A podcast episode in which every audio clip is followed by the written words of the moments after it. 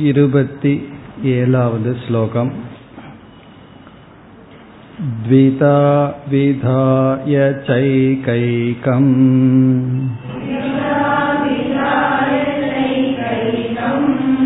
चतुर्धा प्रथमं पुनः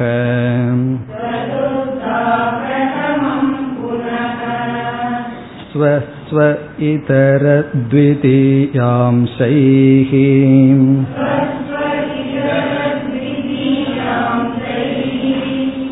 योजनात् पञ्च पञ्चते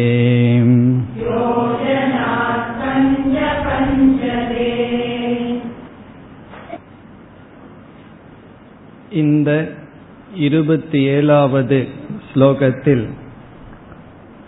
பஞ்சீகரணம் எப்படி நடைபெற்றது என்பதை நாம் சென்ற வகுப்பில் பார்த்தோம்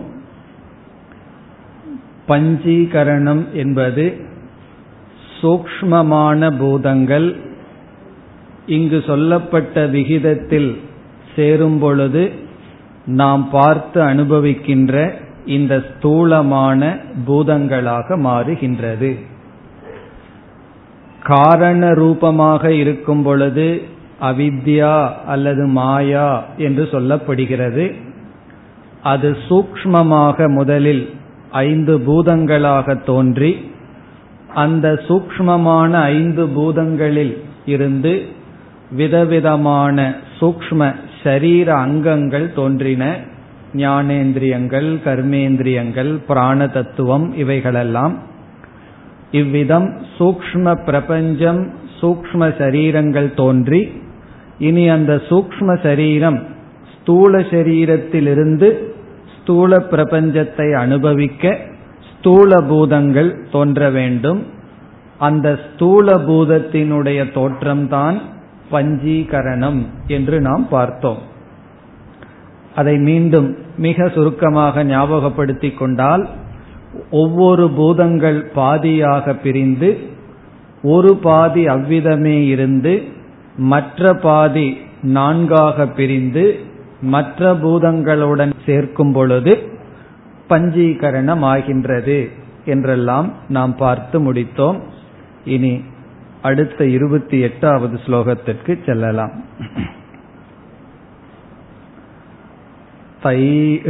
तैरन्तस्तत्र भुवनम्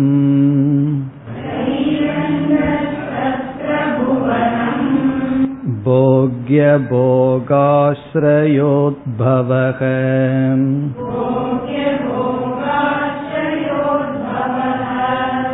हिरण्यगर्भस्थूलेऽस्मिन्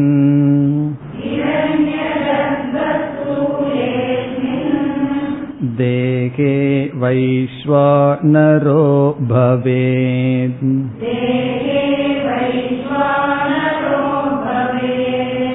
तैजसा विश्वतां याताः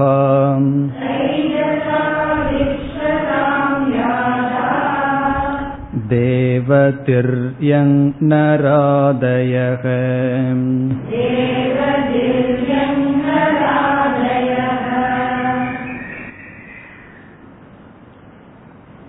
இங்கு இந்த பஞ்சபூதங்கள் புவனமாக விஷயங்களாக மாறின என்று முதலில் கூறப்படுகின்றது.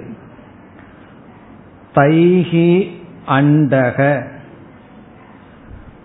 தைஹி என்றால் பஞ்சீகரணமான பஞ்சீகிருத பூதைஹி என்று பொருள்.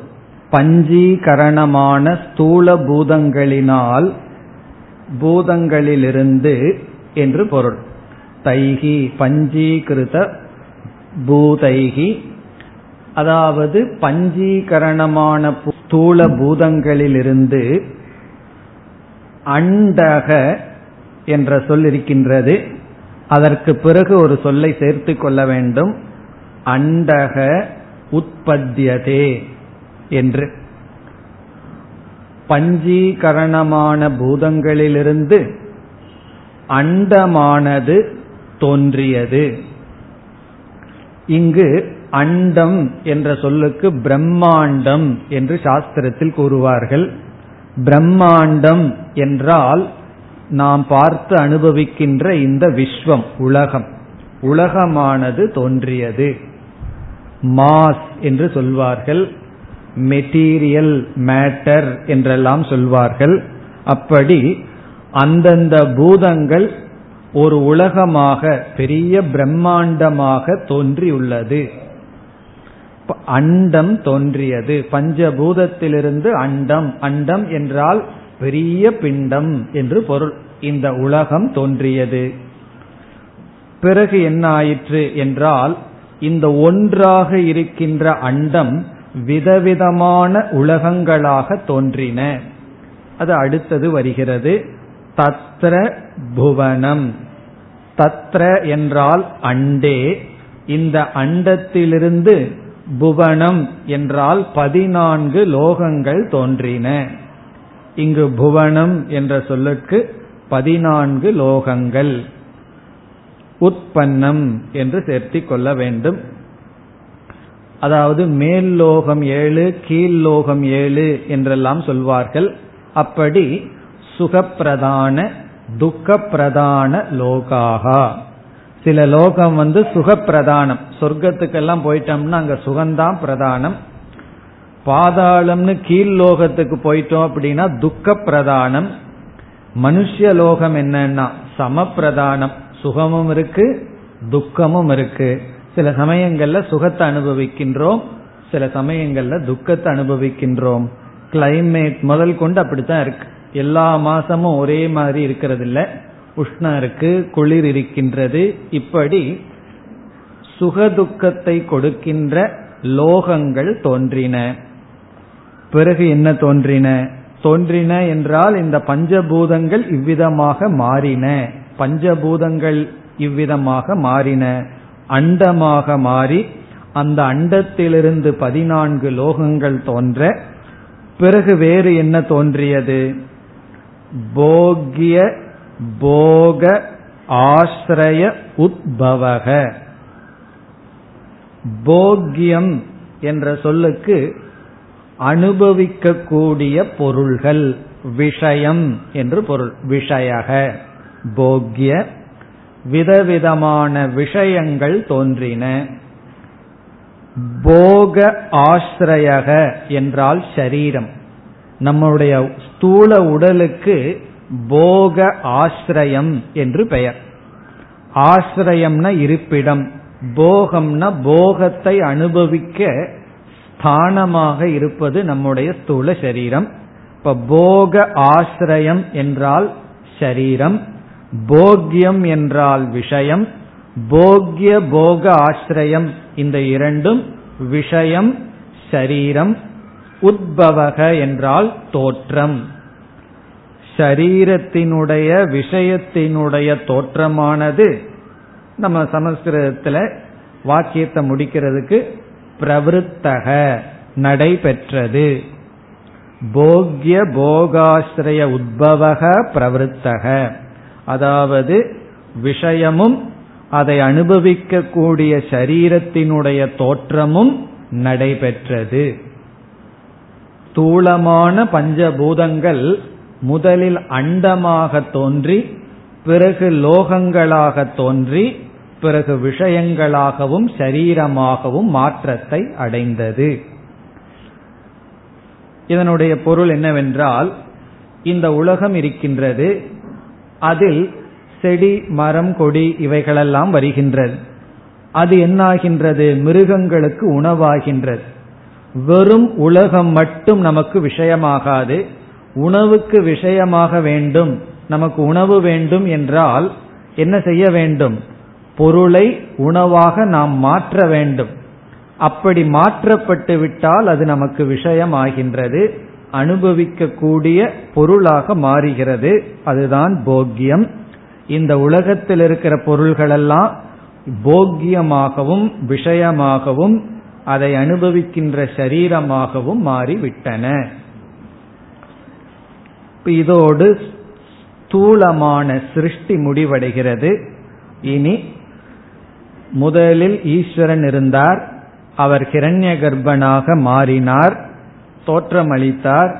பிறகு அந்த கிரண்ய கர்ப்பனுக்கு இனி ஒரு பெயர் வருகிறது. அது என்ன? இரண்டாவது வரியில் ஹிரண்ய கர்ப்பக ஸ்தூலே அஸ்மின் தேகே வைஸ்வானரக பவேத். ஹிரண்ய கர்ப்பன் ஹிரண்ய கர்ப்பனாக இருப்பவர். இனி அடுத்த கேள்வி யார் ஹிரண்ய கர்ப்பன்கிறது யார் ஹிரண்ய கர்ப்பன் அனைத்து சூக்ம சரீரத்தையும் அபிமானம் வைப்பவர். சமஷ்டி சூக்ம சரீரத்தில் அபிமானம் வைக்கின்ற ஹிரண்ய கர்ப்பன் சமஷ்டி ஸ்தூல சரீரத்தில் அபிமானம் வைக்கும் பொழுது வைஸ்வானரக என்ற பெயரை அடைகின்றார். இப்ப ஹிரண்ய கர்ப்பக வைஸ்வானரக பவேத். ஹிரண்ய கர்ப்பன் வைஸ்வானரன் என்ற பெயரை அடைகின்றார்.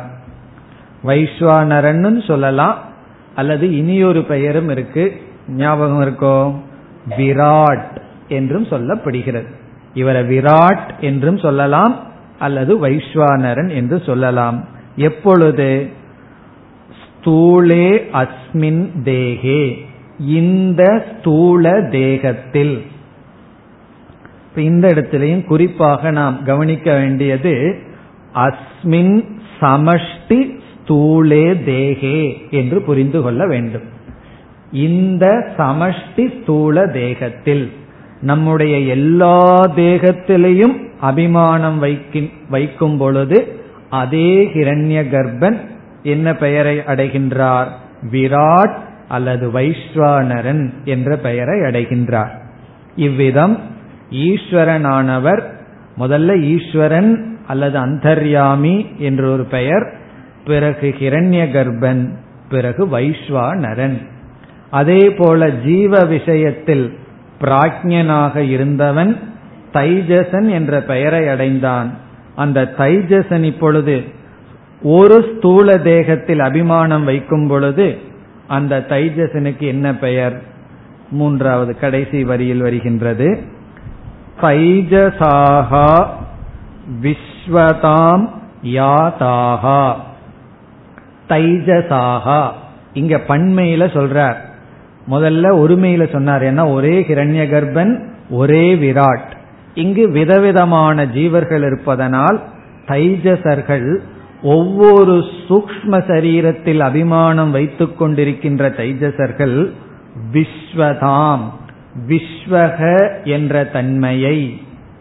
விஸ்வதாம் என்றால் விஸ்வன் என்ற பெயர் தன்மையை யாதாகா என்றால் அடைகிறார்கள். அடைந்துள்ளார்கள். இப்போ ஒரு ஜீவன் ஸ்தூல சரீரத்தில் அபிமானம் வைக்கும் பொழுது அவனுக்கு விஸ்வன் என்று பெயர். இதெல்லாம் நம்ம மாண்டூக்கியத்திலையும் மற்ற உபனிஷத்திலையும் தெளிவாக பார்த்துள்ளோம். இனி கடைசி பகுதி இந்த விஸ்வன் விதவிதமான விஸ்வர்கள் இருக்கிறார்கள் என்று சொல்லப்படுகிறது. காரணம் என்ன? விதவிதமான சரீரம் உற்பத்தியாகியுள்ளது. ஆகவே விதவிதமான விஸ்வர்கள்.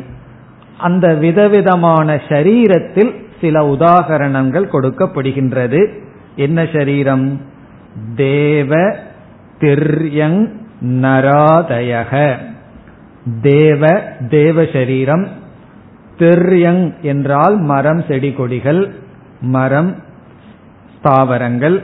நரகன மனிதன் ஆதீன முதலிய. தே விஸ்வாகா தேவ திரியங் நராதயக பவந்தி. அந்த விஸ்வர்கள் தேவ தேவர்களாகவும் மரம் செடி கொடிகளாகவும் மனிதர்களாகவும் இருக்கிறார்கள். இவ்விதம் இந்த இருபத்தி எட்டாவது ஸ்லோகத்துடன் சிருஷ்டி விசாரம் நிறைவு பெறுகின்றது. எங்க ஆரம்பிச்சோம்?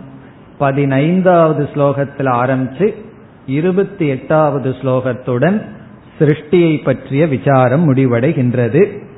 இதை நம்ம சுருக்கமா ஞாபகப்படுத்தி கொண்டால் பிரம்ம என்று ஒரு தத்துவம் அதை இங்கு சம்வித் சைத்தன்யம் என்று ஆரம்பித்து அதுவே சச்சிதானந்த சுரூபம்னு நிலைநாட்டினார். பிறகு இவர் இங்கு பயன்படுத்திய சொல் பிரகிருதி என்ற ஒரு சொல். அந்த பிரம்மத்துக்கு அடுத்தாப்புல இவர் கையாண்ட சொல் பிரகிருதி. அந்த பிரகிருதி மூன்று பிரதானமாக செயல்படும். மூன்று குணமயமானது பிரகிருதி. சத்துவம் ரஜஸ் தமஸ் என்று. அது மூன்று விதத்தில் இருக்கும். சத்துவ பிரதானமாக அந்த பிரகிருதி இருக்கும் பொழுது ஈஸ்வரன் என்ற தத்துவம். ரஜ பிரதானமாக அந்த பிரகிருதி இருக்கும் பொழுது அதை இவர் அவித்யா என்று அழைத்தார். அப்பொழுது ஜீவ தத்துவம் தோன்றுகிறது. தம பிரதானமாக அந்த பிரகிருதி இருக்கும் பொழுது ஜெகத்தானது தோன்றுகின்றது. அப்ப இவருடைய மெத்தட் இங்கு வித்யாரண்யர் எப்படி எடுத்து செல்கிறார்? பிரம்ம பிரகிருதி சத்துவ பிரதான ரஜ பிரதான தம பிரதான பிரகிருதி. சத்துவ பிரதான பிரகிருதியிலிருந்து ஈஸ்வரன் ரஜ பிரதான பிரகிருதியிலிருந்து ஜீவன் தம பிரதான பிரகிருதியிலிருந்து ஜெகத் என்று இவைகள் தோன்றி உள்ளது. இப்ப ஈஸ்வரன் வெளிப்பட்ட தத்துவம் ஜீவன் வெளிப்பட்ட தத்துவம் ஜெகத் எப்படி வெளிப்பட்டது என்றெல்லாம் கூறி முடித்தார். இனி அடுத்த ஸ்லோகத்தில் வேறு கருத்துக்கு வருகின்றார் இருபத்தி ஒன்பதாவது ஸ்லோகம் ते पराग्दर्शिनः प्रत्यक्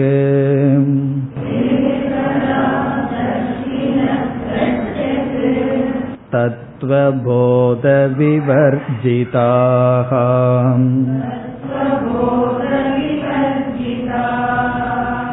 कुर्वते कर्म भोगाय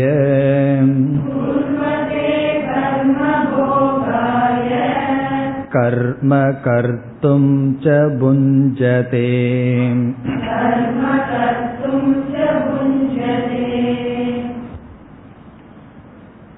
இந்த ஸ்லோகத்தில் சம்சார காரணமும் சம்சார சொரூபமும் கூறப்படுகின்றது. சம்சாரத்தினுடைய துயரத்தினுடைய காரணம் ஏன் ஜீவன் துயரப்படுகின்றான் என்ற காரணம். பிறகு இந்த சம்சாரத்தினுடைய தன்மை என்ன சொரூபம் என்ன? முதல் வரியில் சம்சார காரணம் இரண்டாவது வரியில் சம்சார சொரூபம். இப்ப நம்ம முதல் வரிக்கு போவோம். சம்சார சொரூபத்தை இரண்டாவது வரியில் பார்க்கலாம். சம்சார காரணம் என்ன? சம்சாரத்தினுடைய தன்மையை பிறகு இரண்டாவது வரியில பார்ப்போம். சம்சாரம்னா ஒரு சுழற்சின்னு சொல்ல போகின்றார் சக்கரம் என்று சொல்ல போகிறார் பிறப்பு இறப்பு துக்கம். இதற்கு என்ன காரணம்? என்றால் என்னைக்குமே காரணம் படிப்படியாக இருக்கும். இப்ப நான் ஒருவர் வந்து இன்று வகுப்புக்கு நான் வர முடியவில்லை என்ன காரணம் என்று கேட்டால் அவர் வந்து நான் எனக்கு வாகனம் கிடைக்கவில்லை. அது ஒரு காரணமாக சொல்லலாம். பிறகு அடுத்தது ஏன் வாகனம் கிடைக்கவில்லை? அதுக்கு ஒரு காரணம் இருக்கு. அது ஏன் நடந்தது? அது ஏன் நடந்ததுன்னா காரணத்தின் மீது காரணம் சென்று கொண்டே இருக்கு. அப்படி படிப்படியாக பல காரணங்கள் இருக்கின்றது. இப்ப இந்த ஸ்லோகத்தில் மூல காரணம் என்ன என்று மிக தெளிவாக ஆசிரியர் கூறுகின்றார். என்னுடைய துயரத்துக்கு மூல காரணம் என்ன? இப்போ ஒருவர் வந்து வீட்டில் துயரமாக அழுது கொண்டு இருக்கார். அவரிடம் போய் உங்களுடைய துயரத்துக்கு காரணம் ஆத்மாவை பற்றிய அஜானம் சொன்னா அவருக்கு கோபம் வந்துடும் காரணம் என்ன? அவர் ஏன் அழுதுட்டு இருக்காருன்னா பிசினஸ்ல ஏதோ லாஸ் ஆயிருக்கு அல்லது ஏதோ ஒரு காரணத்தில் அழுதுட்டு இருக்கார் அவரிடம் போய் ஆத்ம அஜானத்தினால நீங்க அழுகிறீர்கள் என்று சொன்னால் அவருக்கு அழுகாட்சி எச்சா வந்துடும் காரணம் என்ன? அவருடைய கண்ணுக்கு ஆத்ம அஜானம் தன்னுடைய துயரத்துக்கு காரணமா பார்க்கல. அவர் வேற ஏதோ ஒரு காரணத்தை பார்த்து கொண்டிருக்கின்றார். அப்படியே படிப்படியா போனா ஆத்ம அஜானம் துயரத்துக்கு காரணமாக கிடைக்கும். இப்ப கீதையிலேயே எடுத்துட்டோம்னா அர்ஜுனனுடைய துயரத்துக்கு காரணம் என்ன? அர்ஜுனனுடைய துயரத்துக்கு காரணம் தான் விரும்புகின்ற பீஷ்மர் துரோணர் இவர்களை கொல்ல வேண்டிய சூழ்நிலையில் இருக்கின்றான். அதனாலதான் அவன் துயரப்படுகின்றான். ஆனா பகவான் அதை எப்படி சொன்னார்? அறிவுடையவர்கள் பண்டிதர்கள் ஆத்ம ஞானிகள் துயரப்பட மாட்டார்கள் என்று ஆரம்பித்தார். இப்போ அர்ஜுனனுடைய துயரத்திற்கு காரணத்தை படிப்படியாக சென்றால் பீஷ்மர் துரோணர் இவர்களுடைய மரணத்தை குறித்து இவன் துயரப்படுகின்றான். ஏன் மற்றவர்களுடைய மரணத்தை குறித்து துயரப்படுவதில்லை? இவன் விரும்பிய பீஷ்ம துரோணரை நினைத்து மட்டும் துயரப்படுகின்றான் என்றால் பீஷ்மர் துரோணருடைய மரணம் துயரத்துக்கு காரணமல்ல. அவர்களிடம் இவனிடம் இவனுக்கு இருக்கின்ற உறவு அபிமானம் துயரத்திற்கு காரணம். அப்ப அடுத்த ஸ்டேஜ் அவர்களுடைய மரணத்திலிருந்து அடுத்த ஸ்டேஜுக்கு எங்க போறோம்? இவன் அவர்கள் மீது வைத்திருக்கின்ற அபிமானம். இனி அடுத்த கேள்வி ஏன் அபிமானம் வைத்தான்? என்றால் இவனுடைய சரீரத்தை அவர்கள் பாதுகாத்தார்கள் போற்றினார்கள். ஆகவே இவனுடைய சரீரத்தில் இவனுக்கு அபிமானம். ஏன் இவனுடைய சரீரத்தில் அபிமானம் வந்ததுன்னா இவன் யார் என்று இவனுக்கு தெரியவில்லை என்று இப்படியே சென்றால் இறுதியில் ஆத்ம அஜானம் மூல காரணமாக நாம் அறிவோம். அதுதான் இங்கு சொல்லப்படுகின்றது. நம்முடைய அனைத்து துயரத்துக்கும் மூல காரணம் ஆத்ம அஜானம் நம்ம கண்ணுக்கு முன்னாடி எத்தனையோ காரணங்கள் தெரியலாம். ஆனால் எல்லா துயரத்திற்கும் மூல காரணம் அஜானம் அதைத்தான் கூறுகின்றார். முதல் வரியில் கடைசி பகுதி தத்துவ போத விவர்ஜிதாகா. விவர்ஜிதாகா என்றால் இல்லாமை. அவர்களுக்கு இல்லை. விஸ்வர்களுக்கு அல்லது சம்சாரிகளுக்கு ஜீவர்களுக்கு இல்லை. என்ன இல்லை? விவர்ஜிதாகான இல்லாமை. போத விவர்ஜிதாகா. போதம்னா ஞானம். ஞானம் இல்லாமை. அறியாமை. ஞானம் இல்லாமைய சுருக்கமா சொன்னா என்ன? அறியாமை. இனி ஞானம் இல்லாமைன்னு சொன்னா எதை பற்றிய ஞானம் இல்லாமை? தத்துவம். எதை பற்றிய தத்துவம்? பிரத்யக். பிரத்யக் என்றால் இந்த இடத்துல அகம் என்று பொருள். நான். பிரத்யக் தத்துவம் என்றால் தன்னுடைய உண்மையான சொரூபத்தை பற்றிய ஞானம் இல்லாமை. பிரத்யக் போதக இஸ் ஈக்வல் டு ஆத்ம போதம் ஆத்ம போதக பிரத்யக் தத்துவ போதம்னா ஆத்ம தத்துவ போதம். விவர்ஜிதாகனா ஆத்ம தத்துவத்தை பற்றிய அறிவு இல்லாதவர்கள். இப்ப தன்னை பற்றிய உண்மையான அறிவு இல்லை. இதுலயே ரொம்ப விசேஷமான சொல் தத்துவம். என்ன என்னை பற்றி எனக்கு தெரிகின்றதே. பெரிய பயோடேட்டா கொடுத்துருவனே நீ யாருன்னு யாராவது ஒரு வரி கேட்டு விட்டால் அப்படின்னு சொன்னா அது சரி. தத்துவ போதம் தான் நமக்கு தேவை. என்னுடைய உண்மையான தன்மை என்ன? அது அவர்களுக்கு இல்லை.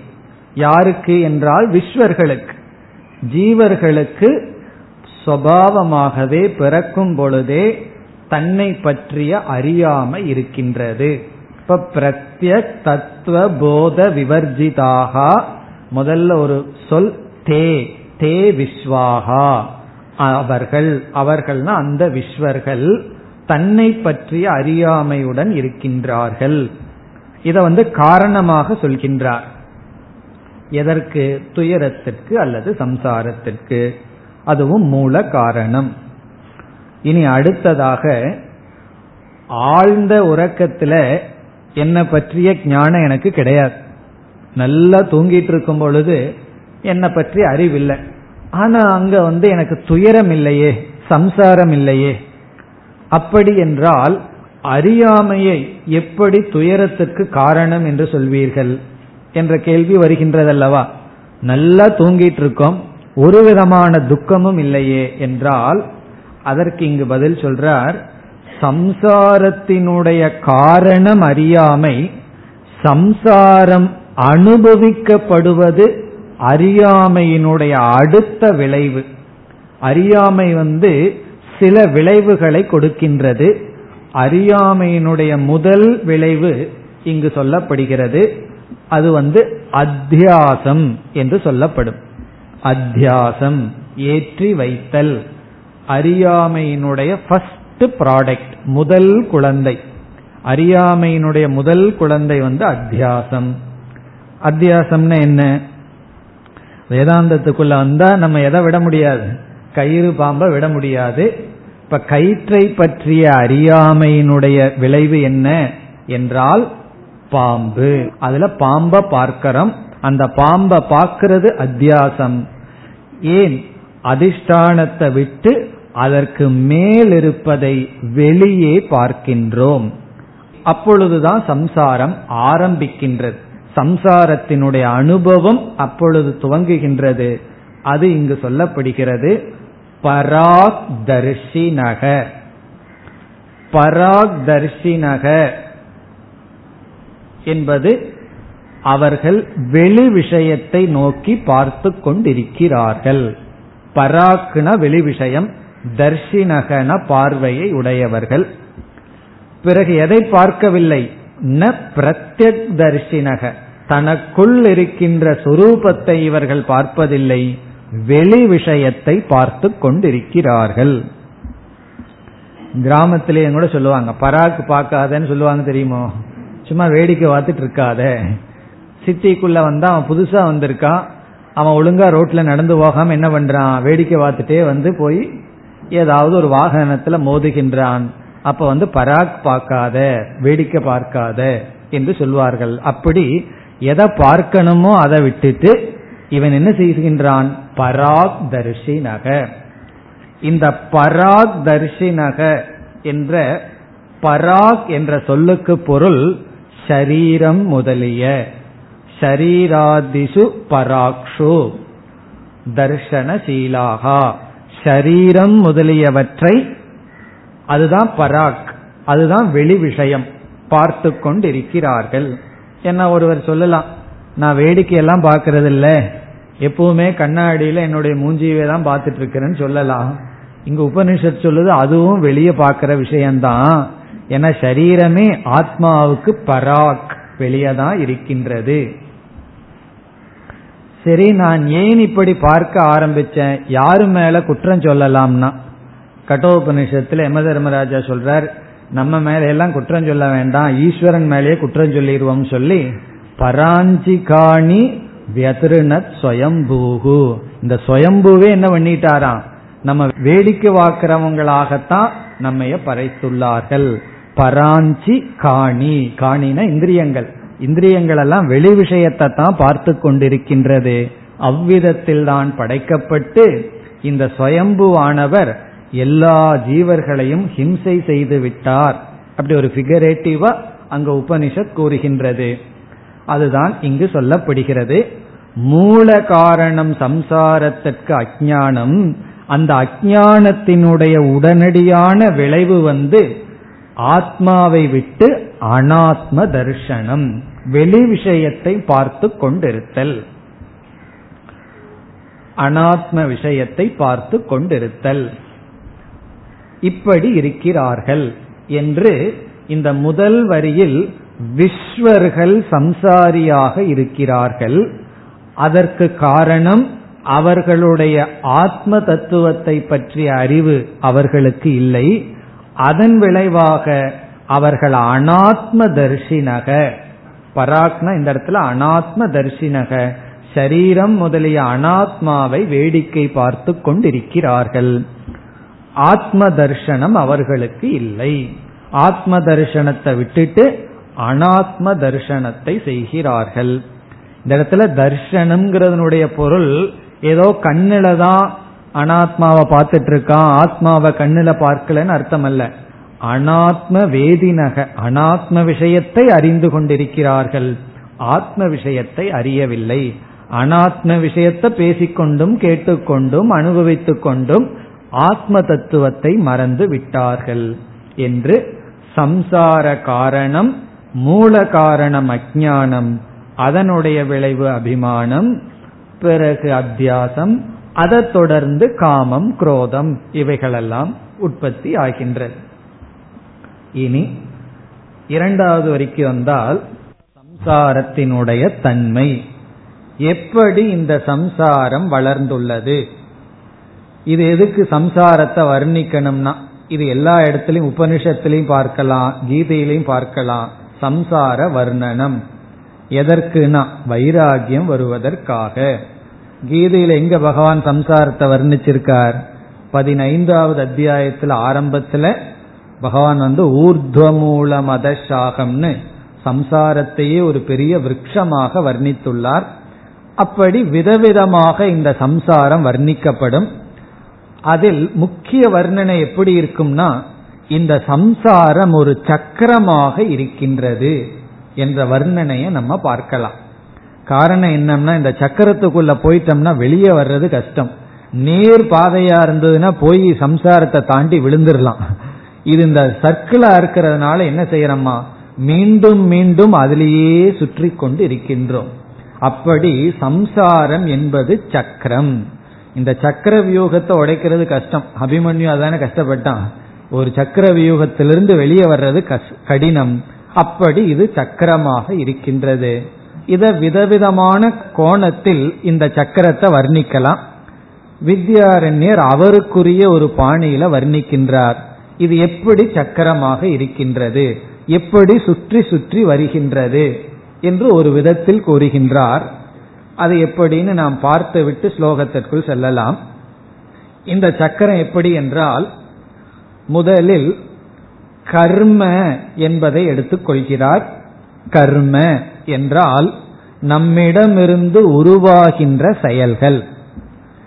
இந்த கர்மத்தை ஜீவர்கள் செய்து கொண்டு இருக்கிறார்கள்.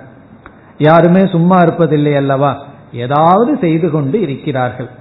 அப்படி காயிகம் வாச்சிகம் மானசம்னு சொல்லி இந்த செயல்கள் நம்மிடம் இருந்து உற்பத்தியாகி கொண்டே இருக்கின்றது உடல் அளவுல ஏதாவது செஞ்சிட்டு இருக்கோம் வாயளவுல ஏதாவது பேசிட்டு செய்யறோம். இந்த ரெண்டுக்கும் வேலை இல்ல முடியல அப்படின்னா பேசுறத கேட்கறதுக்கு ஆள் இல்லை செய்யறதுக்கு ஒண்ணு இல்லைன்னு என்ன பண்ண ஆரம்பிச்சிடுறோம்? மனசுல எதையாவது பிளான் பண்ணி செஞ்சு கொண்டு இருக்கின்றோம். இப்படி நம்மிடமிருந்து செயல் உற்பத்தி ஆகிறது. எதற்காக செயல்? எதற்காக செயல்படுகிறோம் என்றால் இங்கு இவர் பதில் சொல்றார் போகாய போகத்திற்காக போகத்திற்காகனா அனுபவி இன்பத்தை அனுபவிப்பதற்காக. அல்லது செயல் போகத்தை கொடுக்கின்றது. இப்ப செயல் எதற்காக செய்யறோம்? போகத்திற்காக செய்யறோம். ஒரு செயல்னால ஒரு பிரயோஜனம் இல்லைன்னா செய்ய மாட்டோம். அது ஏதாவது போகத்தை கொடுக்கும் என்று நாம் செய்கின்றோம். அல்லது நாம் செய்கின்ற ஒவ்வொரு செயலும் அனுபவத்தை போகத்தை கொடுக்கின்றது.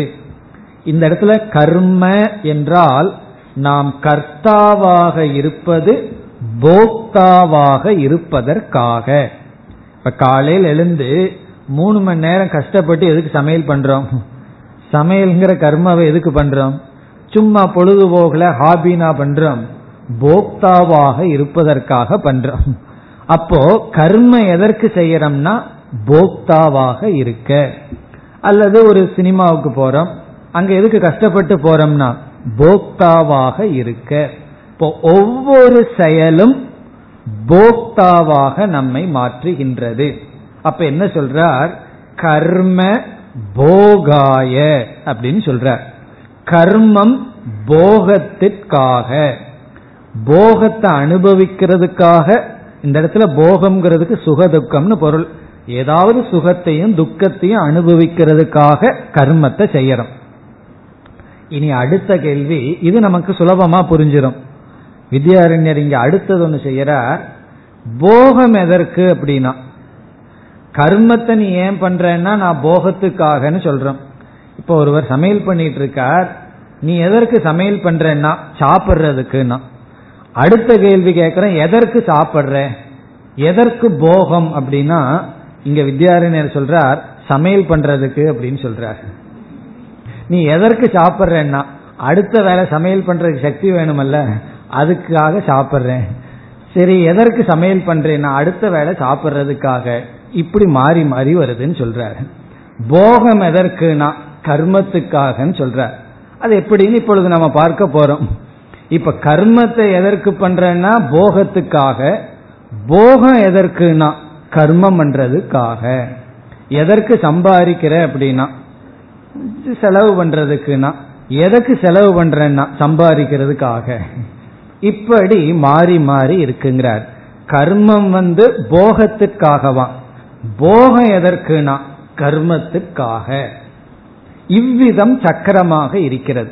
கர்மத்திலிருந்து போகம் போகத்திலிருந்து கர்மமாக இந்த சம்சாரம் சுழன்று கொண்டு இருக்கிறது நீ கர்மம் பண்ணிட்டு இருக்கிற வரைக்கும் போகத்தை அனுபவிப்பாய்.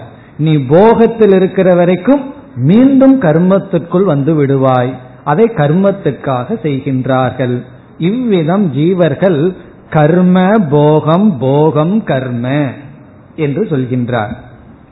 அதாவது கர்ம சாதனம் போகம் சாத்தியம். கர்ம வந்து சாதனையா இருந்து போகம் சாத்தியமாகுது. அடுத்தது பிளேட் மாறிடுது. என்ன? போகம் சாதனம் கர்ம சாத்தியம். போக சாதனையா மாறி கர்மம் சாத்தியமாக மாறி விடுகின்றது. இவ்விதம் சுழன்று கொண்டு இருக்கின்றது சம்சாரம் அப்படின்னு சொல்றார். இனி நமக்கு அடுத்த சந்தேகம் வரும். கர்மம் வந்து போகத்துக்குங்கிறது நமக்கு புரியுது. ஒரு செயல் செய்யறோம் எதற்குனா போகத்தை அனுபவிக்கிறதுக்கு. இந்த போகம் எப்படி கர்மத்தை கொடுக்கும்? போகம் எப்படி கர்மத்துக்கு சாதனையாகும்? கர்மம் போகத்துக்கு சாதனைன்னு புரியுது. இனி போகம் எப்படி கர்மத்துக்கு சாதனை? அதை கொஞ்சம் சிந்தித்தால் நமக்கு புரிந்துவிடும். அது எப்படி என்றால் இப்ப வந்து நம்ம கடைக்கு போறோம். கடைக்கு போறது ஒரு கர்மம் தான் செயல் தான் பணத்தை கொடுத்து ஒரு விதமான இனிப்பை வாங்குறோம். வேற மாநிலத்துல ஒரு ரசகுல்லான்னு வச்சுக்கோமே. அப்படி ஒரு புதிய இனிப்பு நம்ம ஊர்ல இல்லாத ஒரு ஸ்வீட்டை நம்ம வாங்குறோம். இந்த செயல் எல்லாம் எதற்கு எதற்கு என்றால் அந்த போகத்தை அனுபவிக்கிறதுக்கு பிறகு நாம போக்தாவாக இருந்து அந்த இனிப்புங்கிற பதார்த்தத்தை அனுபவிச்சிடுறோம். இங்க என்ன சொல்றார் வித்யாரண்யர்? இந்த போகம் மீண்டும் கர்மத்துக்கு காரணம். அது எப்படி என்றால் இந்த போகமானது சம்ஸ்காரத்தை மனதில் கொடுக்கின்றது இப்ப போகத்தினுடைய அடுத்த விளைவு என்ன? என்றால் சம்ஸ்காரம். சம்ஸ்காரம்னா மனதில் பதிவுகள். இந்த ரசகுல்லாங்கிற ஸ்வீட்டை சாப்பிட்ட உடனே அந்த இனிப்பு வந்து சாப்பிட்ட உடனே போயிருது. ஆனா அந்த இனிப்பு சும்மா போயிட்டா பரவாயில்ல. என்னத்தை வச்சுட்டு போகுது? மனதுக்குள்ள ஒரு சம்ஸ்காரத்தை பதிய வச்சுட்டு போயிடுது அதுதான் கஷ்டம். ஒவ்வொரு அனுபவம் பேசாம போயிடுதுன்னா ஒரு கஷ்டமும் இல்லை. அந்த அனுபவம் என்ன செய்கின்றது? சம்ஸ்காரத்தை மனசுல பதிய வச்சிருது. பிறகு என்ன ஆகுதுன்னா இந்த சம்ஸ்காரம் சும்மா இருக்குமா? ஸ்மரணமாக மாறுகின்றது. ஸ்மரணம்னு என்ன? கொஞ்ச நேரம் அப்படியே உட்கார்ந்துருப்போம் வீட்டில் திடீர்னு ரசகுல்லா ஞாபகம் வரும். நேற்று சாப்பிட்டமே ரசகுல்லா நல்லா இருந்தது. ஏன் ஞாபகம் வந்ததுன்னா அது சாப்பிடாமையே இருந்திருந்தா அந்த ஸ்மரணமே கிடையாது.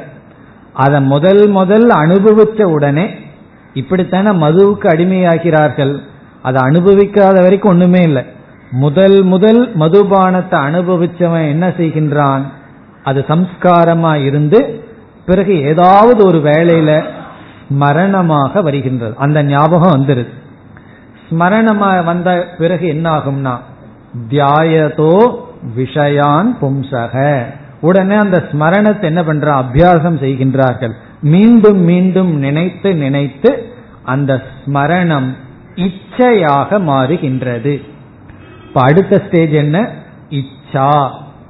இங்க இச்சை எப்படி வந்ததுன்னா போகம் உன்னை நம்ம அனுபவிக்கிறோம். அது சம்ஸ்காரமா உள்ள இருந்து அது சம்ஸ்காரமா இருக்கிற வரைக்கும் ஒரு கஷ்டமும் கிடையாது.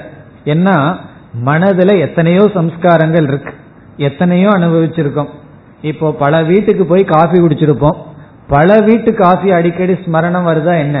எந்த வீட்டுல நல்லா இருக்கோ அதுதான் ஞாபகத்துக்கு வருது. சில வீட்டுல காஃபிங்கிற ஸ்மெல் மட்டும் கிடைச்சிருக்கும். அதெல்லாம் மனசுக்கு வர்றதில்லை அல்லவா? சம்ஸ்காரமா அது பேசாம இருக்கும். ஆனால் எங்க நம்ம ஒரு போக்தாவா இருந்து அனுபவிச்சிருக்கிறோமோ அது நல்ல சம்ஸ்காரமா இருந்து திடீர்னு ஸ்மரணமா ஞாபகமா மெம்மரியா வருது. அது இச்சையாக மாறுகின்றது. பிறகு இச்சா கர்ம ஹேதுகு. ஆசை இருந்தா சும்மா இருப்போமா? செயல்படுவோம். நம்ம எந்த செயல்ல ஈடுபடுவோம்னா மனதில் இருக்கிற ஆசை தான் நம்ம செயல்ல தூண்டுகிறது. அப்ப என்ன ஆகுதுன்னா இச்சா டு கர்ம. இப்ப இந்த ஆசை வந்து நம்ம கர்மத்துல ஈடுபடுத்துது. இப்போ கர்மத்துக்கு முன்னாடி இருக்கிறது என்ன? ஆசை. ஆசைக்கு முன்னாடி இருக்கிறது என்ன? ஸ்மரணம். ஸ்மரணத்துக்கு காரணம் என்ன? சம்ஸ்காரம். சம்ஸ்காரத்துக்கு காரணம் என்னன்னா போகம். அப்ப வித்யாரண்யர் சொல்றார் நீ போகம் பண்றது எதற்குனா கர்மம் பண்றதுக்கு தான். நீ அனுபவிக்கிறது எதற்குனா மீண்டும் கஷ்டப்பட்ட செயல்படுவதற்கு. நீ எதற்கு செயல்படுறன்னா போகத்தை அனுபவிப்பதற்கு. இப்ப நம்ம ரொம்ப புத்திசாலின்னு நினைச்சிட்டு இருக்கோம். நான் இந்த செயல் செய்து இதை அனுபவிச்சுட்டு பேசாம இருந்துருவேன்னு.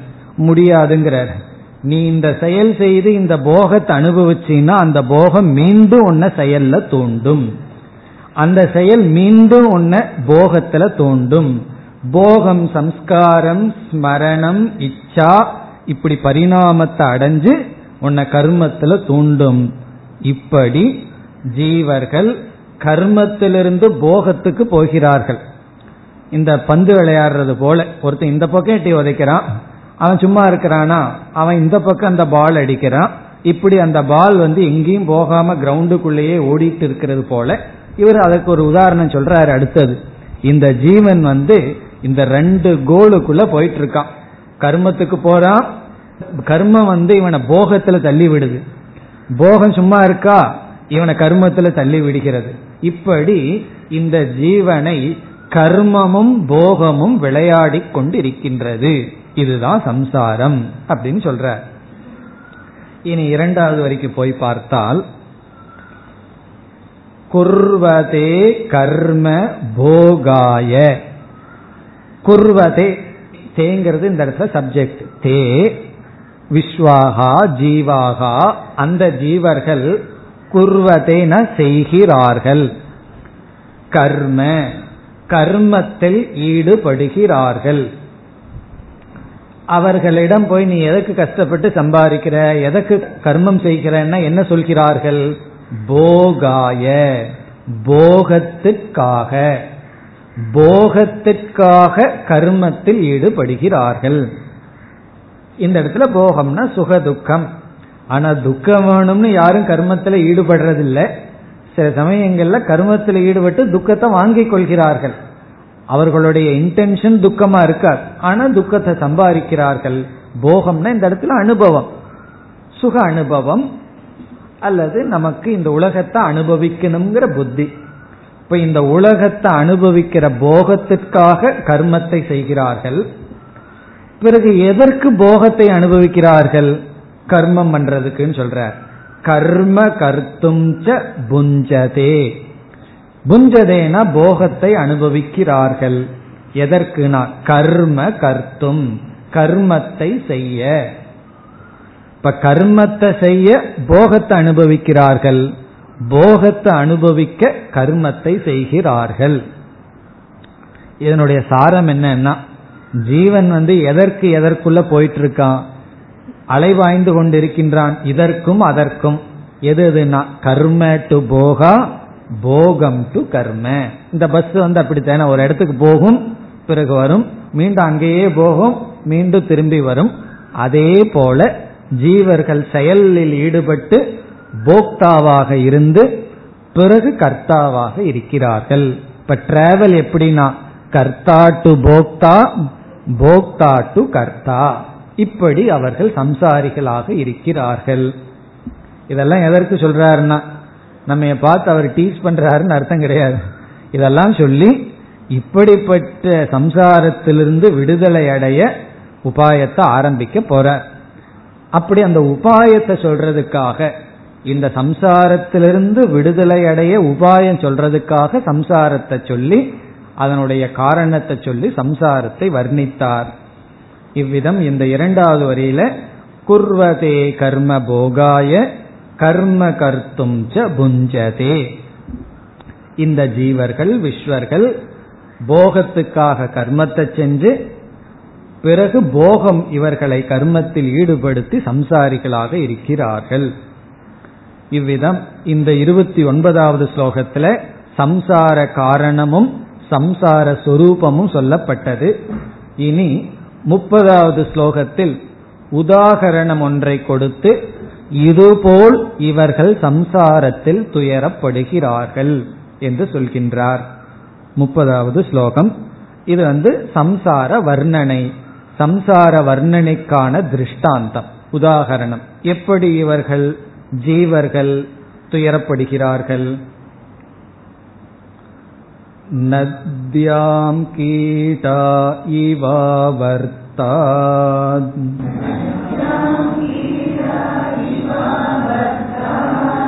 आवर्तान्तरमाशु ते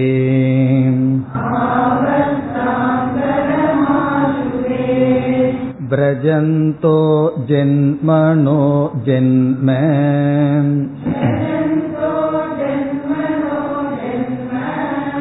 लभन्ते नैव निर्वृतिम्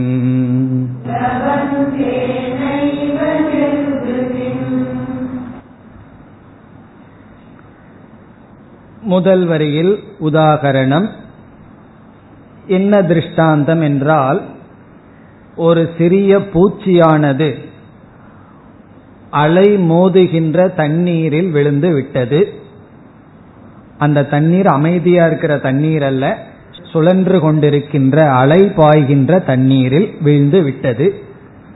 அந்த பூச்சியினுடைய கதி என்னன்னா கரைக்கு வர முடியாமல் ஒரு அலை ஒரு இடத்துல தள்ளி விடுகிறது இனியொரு அலை இனியொரு இடத்தில் தள்ளி விடுகின்றது இப்படி அலை மோதிக் கொண்டிருக்கின்றது அதுபோல ஜீவர்கள் ஒரு ஜென்மத்திலிருந்து இனியொரு ஜென்மத்திற்கு சென்று அமைதி அடையாமல் இருக்கிறார்கள். மிக எளிமையான ஸ்லோகம். இதுதான் இதனுடைய சாரம். இனி ஸ்லோகத்திற்குள் சென்றால் நத்யாம் கீட்டாகா இவ. நதியில் நத்யாம் என்றால் நதியில் கீட்டாகா இவ. பூச்சிகளைப் போல. மீனை போலன்னு சொல்லக்கூடாது. அது நதிக்குள்ள சந்தோஷமா இருக்கும். பூச்சியை போல. தரையில் வாழுகின்ற பூச்சிகளை கீட்டாகான சிறிய பூச்சிகளை போல கீட்டாகா இவ. என்ன ஆகின்றது ஆவர்த்தாத் ஆவர்த்தாந்தரம். ஆவர்த்தகன பெரிய அலை நீர் சுழற்சி. ஆவர்த்தாத் ஒரு அலையிலிருந்து ஆவர்த்தா ஆவர்த்தாந்தரம் என்றால் மற்றொரு அலைக்கு மற்றொரு சுழற்சிக்குள் என்ன செய்கின்றது? ஆசு ஆசு என்றால் கடும் வேகத்துடன். அது மெதுவா போனா நல்லா இருக்கும். ஆனா மெதுவாவா அது போகின்றது. ஆசு கடும் வேகத்துடன். தே தே என்றால் தே கீட்டாகா. கடும் வேகத்துடன் என்ன செய்கின்றது? பிரஜந்தக பிரஜந்தகன செல்கின்றது ஓடிக்கொண்டிருக்கின்றது. அதுபோல என்று பொருள் எப்படி ஒரு பூச்சியானது நதியில் விழுந்து அங்கும் இங்கும் அலைந்து கொண்டிருக்கிறதோ அதுபோல ஜென்மனக ஜென்ம ஒரு ஜென்மத்திலிருந்து இனியொரு ஜென்மத்துக்கு விரஜந்தக சென்று கொண்டிருக்கின்ற ஜீவர்கள் ஒரு ஜென்மத்திலிருந்து இனியொரு ஜென்மத்திற்கு. அவர் எப்படி போகிறார்கள்? கர்ம போகம் போகம் கர்ம என்ற விதத்தில் ஒரு ஜென்மத்திலிருந்து இனியொரு ஜென்மத்திற்கு சென்று கொண்டிருப்பவர்கள் நிர்விருத்திம் நைவ லபந்தே.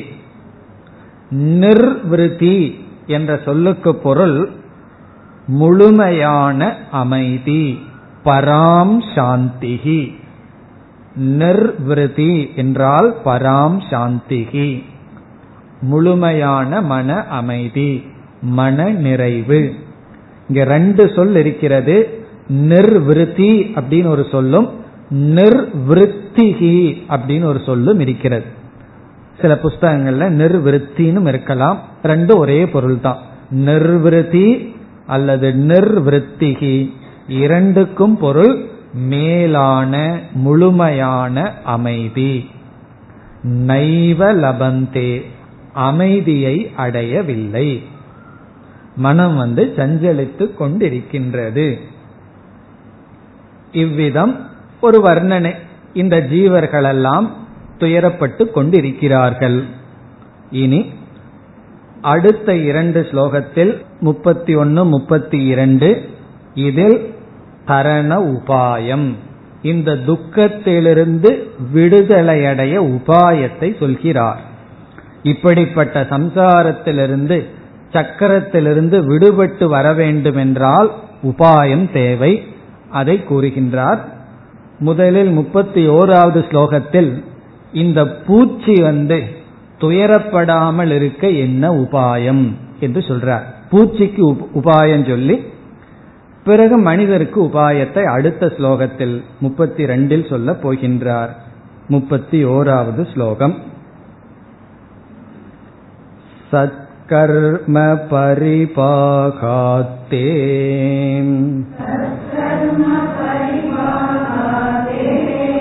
करुणा निधिनोद्धृताः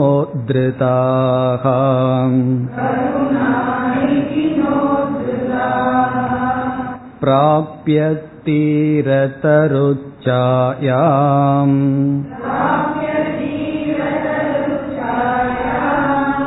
विश्राम्यन्ति यथा सुखम्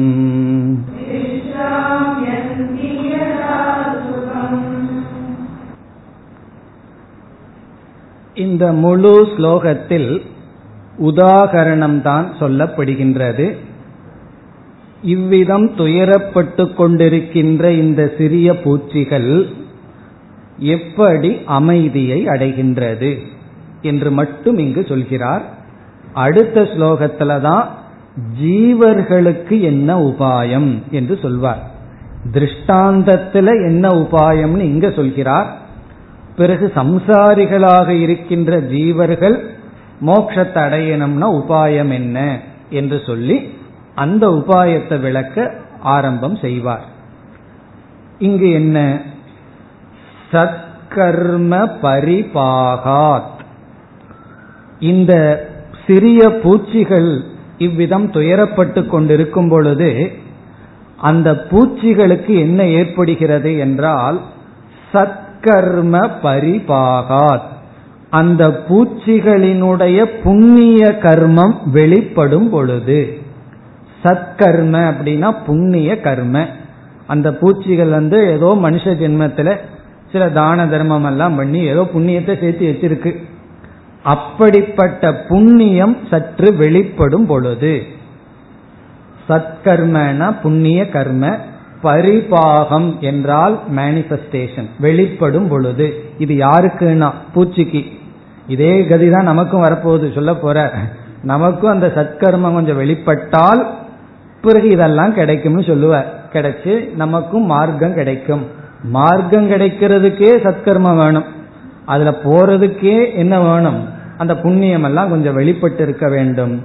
அதுதான் தே என்றால் கீடாகா தே அந்த பூச்சிகளுக்கு சத்கர்மமானது வெளிப்படும் பொழுது என்ன நேரிடுகிறதுன்னு சொன்னா அந்த வழியா யாரோ ஒருவர் சென்று கொண்டு இருக்கிறார்கள்.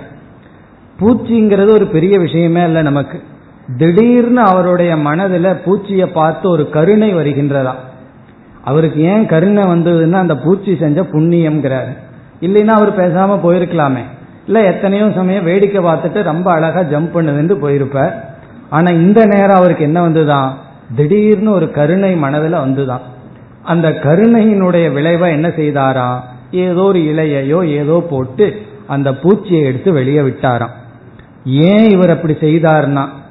அதுதான் இந்த பூச்சிக்கு வந்த சத்கர்ம பரிபாகம். இந்த பூச்சியினுடைய வேலை இவருக்குள்ள வேலை செய்யுது அவருடைய இந்த பூச்சி செஞ்ச புண்ணியம் வந்து இவருக்குள்ள வேலை செஞ்சு இவர் என்ன செய்ய வைக்கின்றது? அந்த நதியிலிருந்து மேலே எடுக்க வைக்கின்றது. சில சமயங்கள்ல நம்மளும் பண்ணுவோம் அந்த மாதிரி. இப்போ ஒரு நாள் வந்து டியூப் லைட்டு கீழே உட்கார்ந்துட்டு இருந்தேன் அப்பொழுது இந்த சிலந்தி பூச்சி இருக்கும் அல்லவா? அதுல வேற ஒரு பூச்சி பெரிய பூச்சி வந்து அதுல சிக்கி இருந்தது அதை பார்த்துட்டே இருந்து ரொம்ப கஷ்டப்படுது.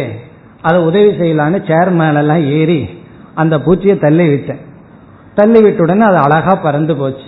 ரொம்ப சந்தோஷமா ஒரு ஜீவனை காப்பாத்திட்டோம்னு உட்கார்ந்துட்டு மேல பார்க்கிறேன் ஒரு பள்ளி வந்து அந்த பூச்சியை பிடிச்சிருக்குங்க. என்ன ஆச்சுன்னா மரணம் கொஞ்சம் குயிக்கா ஆயிடுது. அப்ப சத்கர்ம வேலை செஞ்சது. கொஞ்ச நேரம் ஒரு செகண்ட் அது பறந்தது. பிறகு அதுக்கு அடுத்த ஜென்மத்துக்கு போகணும்னு முடிவாயிடுது. அப்படி சில சமயங்கள்ல வந்து நமக்கு ஏன் இந்த புத்தி வந்ததுன்னா எத்தனையோ சமயத்துல நம்ம வேடிக்கை பார்த்துட்டு இருப்போம். சில பேர் கஷ்டப்படுறத. திடீர்னு ஒரு நேரம் சரி இவர் கஷ்டப்படுறதுக்கு ஏதாவது உதவி பண்ணலான்னு நமக்கு என்ன வந்ததுன்னா அது புண்ணிய கர்ம. அதைத்தான் இங்க சொல்ற. சத்கர்ம பரிபாகாத் தே கடைசி சொல் உத்ருதாகா உத்ருதாகா என்றால் எடுக்கப்பட்டார் உயர்த்தப்பட்டது. எவைகள்? இந்த பூச்சிகள். யாரால்? கருணா நிதினா. நிதி என்றால் ட்ரெஷர் ரொம்ப அதிகமா இருக்கிறது. கருணை என்றால் கருணையே வடிவமான கருணாநிதினா என்றால் கருணையே வடிவமான ஒருவரால். அவருக்கு ஏன் அந்த நேரத்தில் கர்ம கருணை வந்ததுன்னு சொன்னா சத்கர்ம பரிபாக கருணாநிதியினால் இந்த இடத்துல வழிப்போக்கர் கருணையின் வசமாக உத்ருதாகா. அந்த பூச்சியை வெளிக்கொண்டு வந்தார். கருணாநிதியினால் உத்ருதாகா கீடாகா தே. பிறகு என்னாச்சு?